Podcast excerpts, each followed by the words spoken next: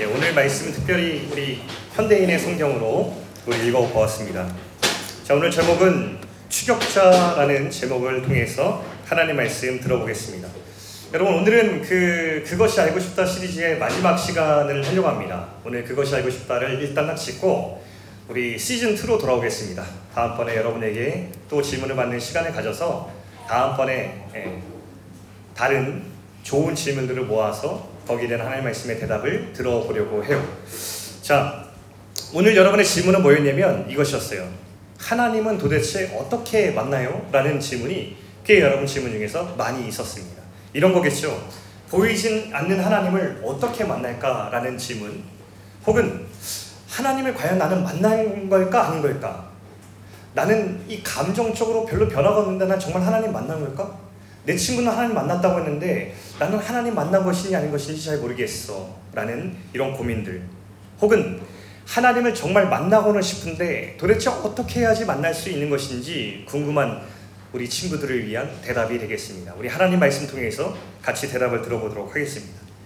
여러분 하나님을 만났다라는 것을 한 단어로 정의한다면은 믿음이라고 할 수 있을 거예요. 근데 여러분 믿음이 무엇인지 하나님을 만났다라는 것이 무엇인지 알려면 더 정확히 알기 위해서 믿음이 아닌 것을 먼저 살펴보면 좋겠다는 생각이 들었어요. 무엇이 믿음이 아닐까? 먼저 세 가지로 나누어서 대답해 보겠습니다. 첫 번째, 미신이 있어요.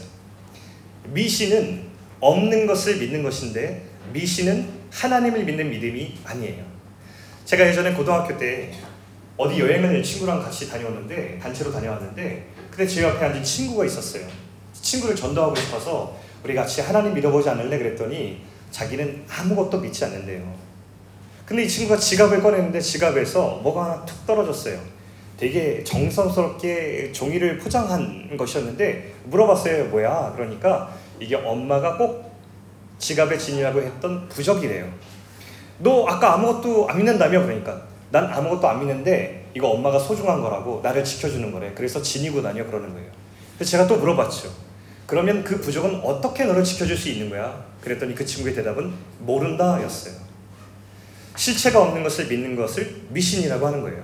자, 두 번째 믿음이 아닌 게 뭐냐면 맹신이라는 게 있어요. 이건 무조건 믿는 거예요. 질문 없이 내가 도대체 믿는 내용이 무엇인지를 알지 못한 채 그냥 무조건 믿어버리는 것을 맹신이라고 해요. 그래서 맹신을 가진 사람의 특징은 뭐냐면 내가 하나님을 만나는 믿음을 그 믿음의 내용을 말해보라고 하면 잘 말하지 못해요. 세 번째는 광신이 있어요. 광신은 자기 멋대로 믿는 거거든요. 그러니까 내가 하나님을 열정적으로 믿긴 하는데 내 마음대로 믿어버리는 것을 광신이라고 해요. 근데 여러분 미신과 맹신과 강신을 가진 이 사람들의 믿음은 초점이 빗나가서 하나님을 만났다라고 얘기할 수가 없어요. 이 믿음을 가진 사람들의 믿음은 되게 위토려 보여요. 제가 예를 좀 들어볼까요? 여러분이 대학에 떨어지거나 시험 성적이 떠, 이렇게 툭 떨어지거나 집안에 어려움이 생길 때 만약에 이런 고백을 한다면 어떨까요? 와, 내가 하나님을 잘 믿는 믿음이 이렇게 떨어졌더니 하나님께서 내게 벌을 내리셨어. 라거나 예, 예전에 어떤 목사님이 이런 고백을 하셨어요. 설교 시간에 어떤 지역에 큰 지진 피해가 났는데 이런 얘기를 설교 시간에 하신 적이 있어요. 어, 그 지역은 지은 죄가 너무 많아서 하나님께서 벌을 내리셔서 그 지역을 쓸어버리셨다라는 것을 언급하신 적이 있어요. 또 어떤 분은 세월호 사건이 있었을 때 온 국민이 참 가슴 아파했잖아요. 근데 청소년들이 이렇게 목숨을 잃어서 참 우리가 가슴 아파할 때에 이런 얘기를 하셨어요. 우리 대한민국을 하나님께서 침몰시킬 수 없으니 하나님께서 꽃다운 청소년들의 목숨을 희생시킨 것이다. 라는 발언을 한 적도 있어요. 우리 제가 유학 시절에 청년들하고 같이 좀 지냈는데 청년들에게 전도를 했어요. 한 청년이 교회를 안 다닌대요. 우리 같이 하나님 믿어보자라고 전도를 했는데 이 청년이 돌아온 대답은 뭐냐면 목사님 제가 원래 교회 다녔었어요. 근데 제가 하나님을 떠났어요. 왜, 왜 그러냐고 물어봤죠. 그랬더니 이런 대답을 하는 거예요. 원래 온 가족이 같이 교회를 다니곤 했는데 그때 한 성도님 가정에서 어린 아이가 있었는데 어린 아이가 세상을 떠나는 아주 슬픈 일이 일어났대요. 근데 그때 교회에서 목사님과 성도들이 그 가정을 향해서 이런 얘기를 했다는 거예요. 그 어린 아이는 아직 예수님을 믿는 믿음이 없고 회개하지 못했으니 천국에 가지 못했다라는 발언을 했다는 거예요. 그 소리를 듣고 그 가정이 하나님을 떠났고 그리고 그때 상처받은 이 청년의 가족도 하나님을 떠나고 교회를 떠났다는 거예요. 너무 가슴이 아파서 제가 대신 사과를 했어요. 내가 대신 사과할 자격은 있는지 모르겠지만 내가 목사로서 너에게 정말 미안하다. 근데 우리 하나님은 그런 하나님이 아니고 우리가 믿는 믿음은 그런 믿음이 아니다. 라고 사과를 했어요. 여러분, 믿음이 잘못되면 이런 일들이 생겨요. 하나님을 만난 믿음이 아니라 잘못된 믿음을 가지고 초점이 엇나가면 우리의 믿음의 고백들이 이상해지곤 하는 것이죠.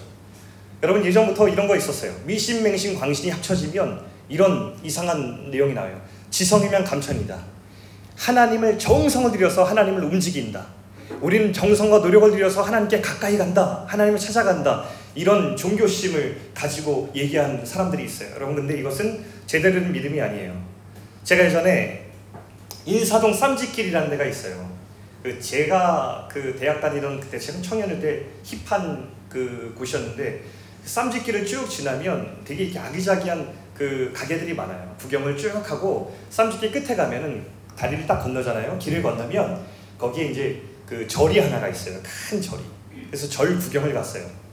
그래가지고 들어가가지고 이렇게 절 이렇게 경내를 쭉 거니는데 어, 목탁 소리가 크게 들리는 한 불당이 있었던 거예요. 그래서 그 불당을 구경하려고 갔어요. 그랬더니 스님의 목탁 소리에 이렇게 따라서 사람들이 절을 올리고 있는데 그 절을 올리는 정성과 노력이 너무너무 열정적이어서 한동안 넋을 놓고 봤어요. 사람들이 무엇에 그렇게 정성스럽게 기도하는지 계속 절을 일어났다 올라왔다 일어났다 내려갔다 막 절을 올리는데 너무너무 정성이 가득 담긴 거예요. 근데 스님 목탁 소리가 막 빨라졌어요. 딱딱딱딱딱딱 또 빨라지니까 절하는 속도도 목탁 소리에 맞춰서 빨라지기 시작하는 거예요. 제가 이런 생각 들었어요. 와, 정말 저 기도 정성 노력 대단하다라는 생각을 했어요. 그리고 나서 그 불당을 벗어나서 딱 나오는데 저 다른 건물 외벽에 이런 현수막이 붙어 있는 거예요. 그걸 보고 또 다시 한번 놀랐어요. 어떤 내용이었냐면 대강 이런 내용이었어요. 우리 PPT 한번 보여주면요. 네, 저런 내용이었어요. 그러니까 천도제라는 제사를 지냈는데 내용을 보니까 돌아가신 조상을 위해서 제사를 드리는데 비용이 500만 원, 300만 원 선택할 수 있다는 거예요. 근데 이 제사를 왜 드려야 되냐면 돌아가신 조상의 모든 잘못한 것들이 다 사라지고 그래서 그 조상이 좋은 데로 가며 그 조상이 좋은 데로 가게 되면 현재를 살아가는 우리 후손들의 인생이 복받는다는 내용이었어요. 그래서 그 대가로 우리가 500만 원이든 300만 원이든 내야 된다는 어떤 광고가 붙어 있었던 것이죠. 그럼 저걸 보면서 제가 이런 생각했어요. 아, 저게 이 세상의 종교와 우리 신앙의 보편적인 내용이 아닌가 싶은 생각이 들었어요. 그리고 우리 교회의 하나님을 향한 믿음도 잘못되고 타락하면 저런 일이 나타나겠다 생각이 들었어요. 중세 시대 저런 일들이 있었잖아요. 중세 시대 때 그 여러분 그 우리 돌아가신 우리 조상들이 그 천국과 지옥 가운데 있는데 우리 이 동전 소리가 딸그랑 소리가 나면 그때 그 조상들이 천국에 간다라고 하는 그 면죄부를 판매하는 일들이 그때 있었어요. 교회가 타락하고 하나님을 믿는 믿음이 잘못되면 이런 신앙으로 가게 되는 거예요. 그럼 성경이 말하는 바른 믿음은 무엇일까? 다시 한번 본문을 살펴보겠습니다. 본문 띄워줘 보세요. 자, 같이 한번 저 구절 읽어보겠습니다. 자, 시작. 하나님의 은혜로 여러분은 그리스도를 믿어 구원을 받았습니다. 그것은 여러분의 힘으로 된 것이 아니라 하나님의 선물입니다. 여러분, 은혜, 선물이라는 이 표현을 잘 우리가 보면서 이야기하면 좋겠어요. 성경에 많은 이야기가 담겨 있지만 예수님의 십자가 부활 사건이 일어난 이후에 성경은 하나같이 한 목소리로 우리에게 말씀을 하고 있어요. 우리의 노력과 정성으로 하나님을 만나는 것이 아니라 하나님께서 먼저 우리를 찾아오셨다라고 얘기를 해요. 그래서 성경에서 뭐라고 얘기하냐면 한 단어로 은혜라고 얘기하죠.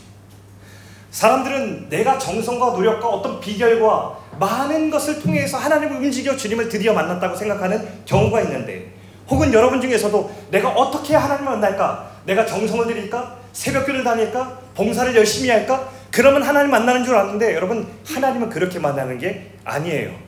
성경이 그렇게 얘기하고 있죠. 자, 성경에 나오는 인물 중에 삭개오라는 사람이 있었어요. 삭개오는 그, 그 당시에 고위 간직에 이른 사람이었고 돈도 많은 부자였어요. 남부러울 것 없이 살아가는 그런 인물이었죠. 근데 이 사람 마음속에는 늘 채워지지 않는 이 공허함이 있었어요. 부자였고 화려한 옷을 입고 다녔고 그리고 지위도 높았지만 이 사람 마음속에 늘 채워지지 않는 빈 공간이 있었던 거죠. 근데 어느 날 소문을 들어요. 예수님께서 우리 마을을 지나가신다라는 소문을 듣죠. 그래서 이 삭개오가 그 소문을 듣고 그 길목을 가요. 근데 길목에 갔는데 이 삭개오는 키가 작은 사람이어서 많이 작았던 사람이었던 것 같아요. 그래서 평균 키인 다른 사람들에 묻혀서 예수님을 볼 수가 없었어요. 그래서 삭개오가 엉금엉금 나무 위로 올라가서 좋은 곳에서 예수님을 내려다볼 수 있는 위치에 자리를 잡죠. 이 삭개오 이야기를 들으면서 우리는 무엇을 어떤 메시지를 기억하냐면 아 삭개오가 예수님을 만날 수 있었던 것은 모든 체면을 버리고 좋은 옷을 입고 있었는데 불구하고 사람들의 이목을 상관없이 그 나무 위로 올라갔기 때문에 예수님을 만난 거야 라고 사람들은 이야기를 하죠. 근데 여러분 틀렸어요.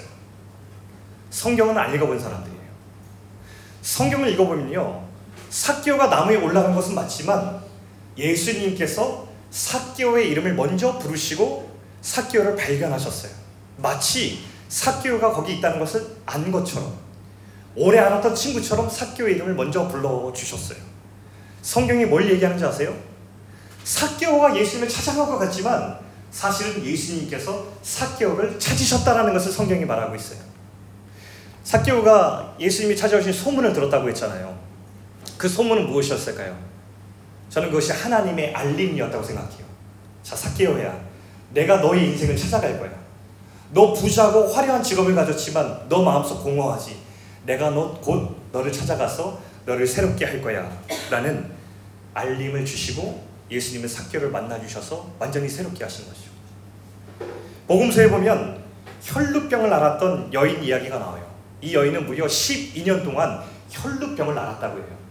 여러분 혈루병이 뭐냐면 여자들은 생리라는 것을 하잖아요. 그런데 이 생리 현상이 한 달에 한 번이 아니라 계속해서 12년 동안 그치지 않고 나타났다는 거예요. 얼마나 힘들었겠어요. 이 피가 그치지 않는 것. 근데 여러분 더 안타까운 게 뭔지 알아요? 의사들을 찾아갔는데 못 고쳐요. 돈을 다 낭비했어요. 근데 더 힘들었던 건 뭐냐면 이스라엘 전통에서 이렇게 피를 흘리는 여인은요 부정한 여인이에요. 코로나 걸린 사람처럼 이 사회에서 병이 되어서 혼자 따로 떨어져 지내야 된다는 거예요. 이 사회 안에 녹아들어서 함께 관계하고 살아가는 것이 아니라 이 동네에서 멀리 떨어진 어떤 곳에 혼자서 살아가야 되는 사람이었던 거죠. 왜냐하면 부정한 여인이었기 때문에 이 부정한 여인이 나타나서 누군가를 터치하면 그 사람도 부정한 사람이 되거든요. 얼마나 외롭고 슬펐겠어요. 근데 이 여인도 소문을 들어요. 예수님께서 마을을 지나가신다. 사람에게 나타나면 사람들이 욕할까봐 자기 몸을 뒤집어 쓰고 정체를 숨기고 예수님을 따라가는데 엄청난 인파가 예수님을 밀치면서 막 가고 있어요. 그것을 파고들었어요. 그리고 예수님이 옷자락을 잡았어요. 그랬더니 병이 나왔어요. 사람들은 이 본문을 보면서 이렇게 해석해요. 와, 주님의 옷자락을 잡은 그 믿음이 예수님을 만났게 했구나. 이 여인의 믿음이 예수님을 찾았구나. 라고 사람들이 해석하지만 여러분 성경을 읽어보면 그렇지 않아요.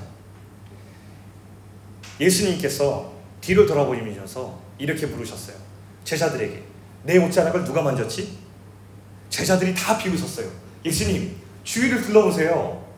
여기 수많은 사람들이 예수님 한 번 만져보려고 아까부터 계속 예수님을 터치하고 있었잖아요. 계속 예수님을 밀치고 있었잖아요. 그런데 누가 만졌다니요?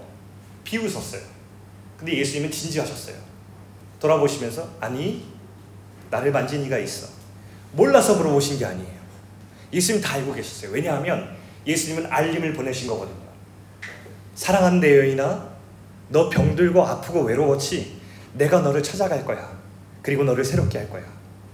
그리고 여인이 자기 옷장을 잡길 기다리셨다가 옷장을 잡았을 때 그 여인을 예수님께서는 만지시고 고쳐주신 거죠. 여인이 예수님의 옷장을 잡은 것 같지만 사실은 예수님께서 여인을 찾아오셨고 여인을 고쳐주신 거예요. 여러분, 예수님은 우리를 찾아오시는 분이에요. 여러분이 만약에 하나님 어떻게 만나요?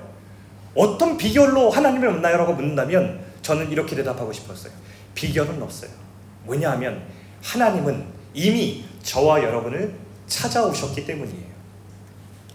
추격자 하나님, 오늘 추격자라는 설교 제목을 제가 적었는데 저는 하나님을 그렇게 부르고 싶어요. 추격자 하나님. 예수님께서 저와 여러분을 목숨 버려 사랑하셨다는 그 복음의 소문이 우리 가운데 늘 들려지고 있잖아요. 그 십자가 복음을 끊임없이 저와 여러분의 귓가에 우리 마음속에 비추시고 있는 하나님은 추격자 하나님이세요. 우리의 인생을 처음부터 끝까지 한 번도 빠짐없이 끝없이 추격해 오시고 끝없이 따라오신 그 하나님. 그러나 한 번도 우리에게 폭력적인 적이 없으시고 우리에게 강요가 없으시고 언제나 기다림과 사랑으로 우리 인생을 추격해 보신 그 하나님이 추격자 하나님이시라는 것이죠. 여러분 그 하나님 우리가 어떻게 만날까요? 찾아오신 그 하나님을 진심을 다해서 받아들이는 것이 하나님을 만나는 거예요. 여러분들은 하나님을 만나면 눈물이 나야 된다고 착각하는 경우도 있고 감정적으로 어떤 변화가 일어나야 된다고 생각하는 친구들도 있는 것 같아요.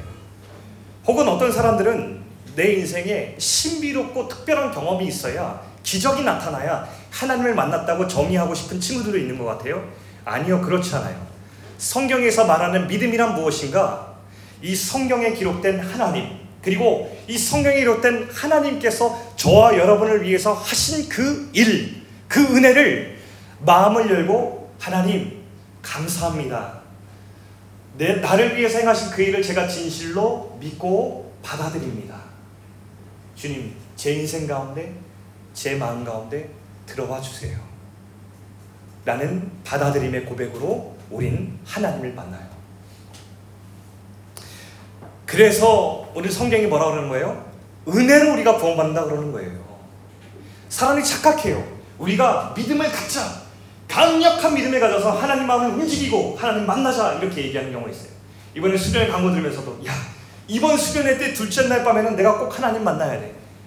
수련회 때 강력한 믿음의 고백을 하고 눈물도 좀 흘려서 하나님 만나보자라고 하는 친구들이 있을 수 있을 것 같아요. 여러분 그거 아니에요. 하나님은 이미 여러분을 찾아오셨고 여러분은 그 하나님께서 여러분을 위해 행하신 일을 받아들이면 되는. 은혜는 이미 찾아왔어요. 믿음은 뭐예요? 이 찾아온 은혜를 딱 보고 나서 놀라는 거예요. 반응이에요. 리액션. 하나님 이런 분이셨어? 하나님 내게 이런 일을 행하셨다고? 그 놀람의 반응이 뭐예요? 믿음의 고백이에요. 그리고 우리는 하나님을 만나고 믿음의 여행이 시작이 되는 거예요. 여러분 제가 예훈이랑 여행을 갔어요. 사진 보여줄게요. 예훈이랑 근사한 절벽으로 여행을 갔어요. 그래서 사진을 찍었거든요. 그치 예훈아? 기억나니? 우리 여행 기억나니? 응. 그 진짜 좋은 여행이었다 그지? 응. 저기가 어디였지? 예훈아? 제주도 같은 소리 하고 있네. 어쨌든 저 절벽으로 이거 갔어요. 중요한 건 예훈이랑 여행 갔는데 예언장 사진을 찍으려고 좋은 스팟을 이렇게 고르다가 저희가 굉장히 이렇게 낭떠러지가 되게 이렇게 높았거든요. 예훈이가 발을 헛디뎌서 절벽으로 떨어졌어요. 근데 정말 다행히도 뭐냐면 예훈이가 떨어지다가 이 옷이 나뭇가지에 걸려가지고 가깝어 죽진 않았어요. 근데 제가 보고서 제가 어떻게 했어요? 예훈아 어떡하니? 내 옷이 점점 찢어지고 있어. 좀 있으면 이 바위 밑으로 떨어지면 이제 진짜 죽기 일부 직전이에요. 제가 어떻게 했냐면 제가 가지고 갔던 줄이 하나 있었어요. 저기 있는 나무에다 묶어가지고 제가 예원이를 구하기 위해서 내려갔어요. 그리고 나서 이렇게 내려가는데 예원이에게 가가지고 제가 예원이를 위해서 묶을 수 있는 이 줄을 준비해서 이 허리에다가 예원이를 묶기 위해서 어, 조금만 기다려줘. 자 거의 다 끝났어. 이, 이 허리에 줄을 예원이에게 내밀었어요. 되게 은혜로운가? 자 그래서 이, 이 줄을 예훈이에게 줬어요. 예훈이가 그거를 자기 이제 허리에 묶어가지고 제가 이제 올라갔는데 예훈이는 이제 막그 그 떨어지면서 다쳐가지고 정신이 없고 제가 예훈이를 구하기 위해서 계속 이제 바위 틈을 올라가기 시작하는데 쉽지가 않은 거예요. 왜냐하면 허리에 이제 예훈이를 묶고 올라가야 되기 때문에 올라가면서 이제 손이 다 피토성이가 됐어요. 예. 근데 아랑곳하지 않고 계속해서 올라갔죠. 그리고 마지막에 예훈이가 가까이 와서 예훈아 이제 다 왔는데 내가 힘이 빠졌다. 목사님 등을 밟고 네가 먼저 올라가라. 그래서 제 등을 밟고 예훈이가 가까스로 올라갔어요. 우리 여행에 그런 이야기가 있어요. 그지 예훈아? 기억나니? 그런데 그때 여러분 예훈이가 딱 올라가서 했던 말이 뭐였냐면 이렇게 얘기하는 거예요. 아 아까 목사님 나한테 줄을 줬을 때 그 줄 내가 참 잘 잡았어. 내가 좋은 결정을 했어. 잘했다 김희은. 정말 잘한 선택이었어. 라고 하면서 나한테 감사한 이야기를 한마디도 하지 않았어요. 예훈이가 그런 애예요, 여러분. 네. 여러분, 근데 이거 이상한 반응이잖아요, 그렇죠? 예훈이가 원래 해야 됐던 고백은 뭐냐면 목사님이 나를 구하기 위해서 손이 피투성해야 될 때까지 나를 위해서 내려오셨고 나한테 준 줄을 건네주었기 때문에 내가 그 줄을 붙잡고 살았구나라는 고백이어야 되는데 이 줄 내가 그때 참 선택 잘했어. 아유 잘했다 김희연. 그때 그 줄 내가 안 잡을 수 있었는데 내가 잡았어. 그게 아닌 거죠. 여러분 하나님께서 우리에게 하신 구원도 마찬가지예요. 여러분 우리가 왜 믿음이 생긴 줄 알아요? 하나님이 하나님이기 때문에 우리가 은혜가 생겼고요. 하나님이 우리 가운데 십자가에서 달려 죽으셨기 때문에 그리고 다시 살아나는 부활의 그 복음이라는 것을 우리에게 주셨기 때문에 우리 가운데 믿음이란 반응이 생겨난 거예요. 주님이 사랑합니다. 저를 위해서 십자가에 달려주신 수치와 고통을 참으셨다니요. 주님 사랑합니다. 주님 감사합니다. 평생 감사, 감사드려도 저는 모자랍니다. 저의 인생을 살려주시기 위해서 십자가에 못 박혀 죽으시고 저의 인생을 살려주시기 위해서 무덤문을 열고 다시 살아나셨다니요. 그 주님 제 마음속에 모시고 저 평생 살아가겠습니다. 라는 이 반응이 사실 주님이 우리에게 행하신 은혜에 대한 합당한 리액션, 믿음이라는 거예요. 누가 자랑할 수 있겠어요? 야, 나 종교 중에서 기독교 선택했잖아. 나 진짜 잘했어. 야, 나 믿음 이번에 저기 주님 한번 믿어보기라고 한번 내가 이제 그 종교란에 기독교 썼잖아. 내가 그 기도 나가가지고 수련해가지고 열심히 기도해서 내가 하나님 만났잖아. 누가 이런 말 할 수 있겠어요? 우리가 하나님 만난 이유는 단 한 가지밖에 없어요. 하나님이 우리에게 찾아오신 은혜가 있었기 때문에 이 단 한 가지 이유가 우리가 주님 만날 수 있는 이유가 된 것입니다. 이제 우리 곧 우리가 수련회를 갈 건데요. 이 한국 교회 안에 수련회를 들어보면 두 가지 양면이 있다고 생각해요. 하나는 수련회가 하나님을 만날 수 있는 좋은 영적인 유익의 기회가 되었죠. 저는 수련회를 좋아해요. 수련회 갈 때마다 특별히 하나님 주시는 선물들이 있기 때문에 너무 중요하죠. 그러니까 여러분 수련회 그 다 갈 거죠? 수련회 만약에 그 신청서를 안 가더라도 참석 못 합니다라고 꼭 표시해서 보내주세요. 그래야 우리가 누가 못 가는지 알고서 전화를 하지, 그죠? 네, 그렇게 해주세요. 꼭 표시해 주세요. 네, 그 수련을 다 같이 가면 좋겠는데 수련회 갈 때마다 좋은 점도 있었지만 안 좋은 점도 있었어요. 그게 뭐였냐면 약간 우리 가운데 수련회 안 좋은 흑역사가 있었던 거죠. 수련회 가서 하나님 만났다는 고백도 있지만 또 한면으로는 수련회 가서 큰 패배감을 가지고 내려오는 사람들이 있었어요. 다른 친구들 하나님 만났는데 나는 하나님 못 만났어. 왜 하나님 못 만났냐고 물어보면 이렇게 얘기하는 거죠. 나는 눈물이 안 났어. 다른 친구들 다 눈물을 흘리면서 하나님께 기도하는데 나는 기도는 했는데 눈물이 안 났어. 라고 얘기하는 거죠. 그럼 과연 그게 하나님 만났다는 기준이 될까요? 제가 예전에 청년부 사역차 할 때 청년부 수련회 갔어요. 청년이 엄청 많이 갔거든요. 근데 엄청 많이 간 그 수련회에서 청년들을 향해서 이제 인도하시는 분 이렇게 얘기했어요. 하나님 아직 못 만난 사람 이 단상으로 올라오세요. 청년들이 몇십 명이 우르르 올라갔어요. 그래서 같이 이 청년들 위해서 기도하자고 했어요. 막 기도했어요. 그 다음에 이렇게 얘기했어요. 자, 하나님 만난 사람 내려가세요. 아직 못 만난 사람 남으세요. 라고 또 기도하는 거예요. 또 얼마간 남았어요. 막 기도했어요. 그러다가 한 청년이 남았어요. 이 청년이 보니까 뒤에서 보면서 제가 너무 안타까운 거예요. 근데 그 혼자 남아있는 청년을 위해서 이 청년의 공동체 목사님이 단상으로 올라가서 이 청년을 꼭 끼안으면서 같이 귓속말로 뭐라 뭐라 뭐라고 하는 거예요. 그리고 이 청년을 데리고 단상 아래로 내려갔어요. 이 목사님 뭐라고 그랬을까요? 이 목사님이 나중에 저랑 얘기를 하는데 이렇게 얘기해요. 너 하나님께서 전능하시고 공의롭고 신실하신 하나님인 줄 너 믿어? 하나님께서 너의 아버지 되심과 너를 너무 사랑하셔서 독생자 예수님 보내주신 것을 너 믿어? 그 하나님이 지금 너의 인생을 함께 하심을 너 믿니? 그 청년이 이렇게 대답하더래요. 네 목사님 저 믿어요. 저 믿는데 다른 청년들처럼 저도 눈물 흘리면서 하나님을 만나는 고백이 있고 싶은데 저는 아무리 해도 눈물이 안 나고 아무런 감정적인 변화가 없어요. 그때 목사님께서 이 청년에게 그렇게 얘기했대요. 그 청년을 데리고 내려오면서 했던 고백이 너의 느낌과 감정이 중요한 게 아니야. 너에게 일어난 그 놀라운 일을 네가 진심으로 받아들이는 게 중요한 거야. 너의 감정과 느낌은 언제든지 변할 수 있어. 그런데 그것보다 하나님이 너에게 행하신 변하지 않는 은혜를 믿어. 그게 믿음이야. 라고 고백하고 그 청년을 데리고 단상하러 내려간다. 여러분, 하나님을 어떻게 만날까요?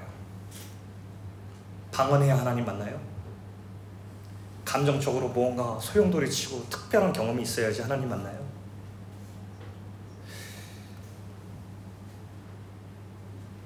여러분 가운데 하나님께서 이 세상의 주인 되신 유일한 분이심과 여러분의 인생을 향하여서 목숨 버려 죽으신 하나님의 사랑과 여러분을 위해서 사랑하신 하나님께서 평생토록 여러분의 인생을 이끌실 분이심을 여러분 믿고 이 성경 기록된 진실을 여러분의 인생 가운데 받아들이는 그 순간 여러분은 하나님을 만난 거예요. 여러분의 감정이 어떠하든 간에 여러분의 체험이 어떠하든 간에 여러분의 고백이 있는 그 순간부터 여러분은 하나님을 만났고 그 믿음의 여행이 시작되는 것이죠. 그리고 그 하나님과 여행하면서 여러분들은 그 여행길에서 나라는 인생의 작품이 얼마나 존귀하게 지어질 수 있는지를 생각하면서 그렇게 하루하루 걸어가는 것이죠. 사랑하는 청소년 여러분들 너무 조급해하지 마세요. 너무 한 방에 영적인 임팩트를 경험하고 인생을 뒤집으려고 하지 마시고 지금도 여러분이 하나님은 여러분의 인생을 찾아오셨고 그 하나님과 지금 여러분 걸어가고 있고 하나님은 여러분을 존귀한 주님의 작품으로 변화시켜 주시는 과정임을 여러분 기억하면서 하나님을 기대하실 수 있길 바랍니다. 여러분이 하나님께 어떤 것을 드리느냐, 내가 하나님께 얼마나 대단한 존재가 되느냐라는 것을 기대하지 말고요. 위대하신 하나님께서 여러분의 인생 가운데 행하실 그 일을 기대하면서 한 걸음씩 나아가면 여러분은 어느덧 하나님의 존귀한 작품이 되어 있을 줄을 믿습니다.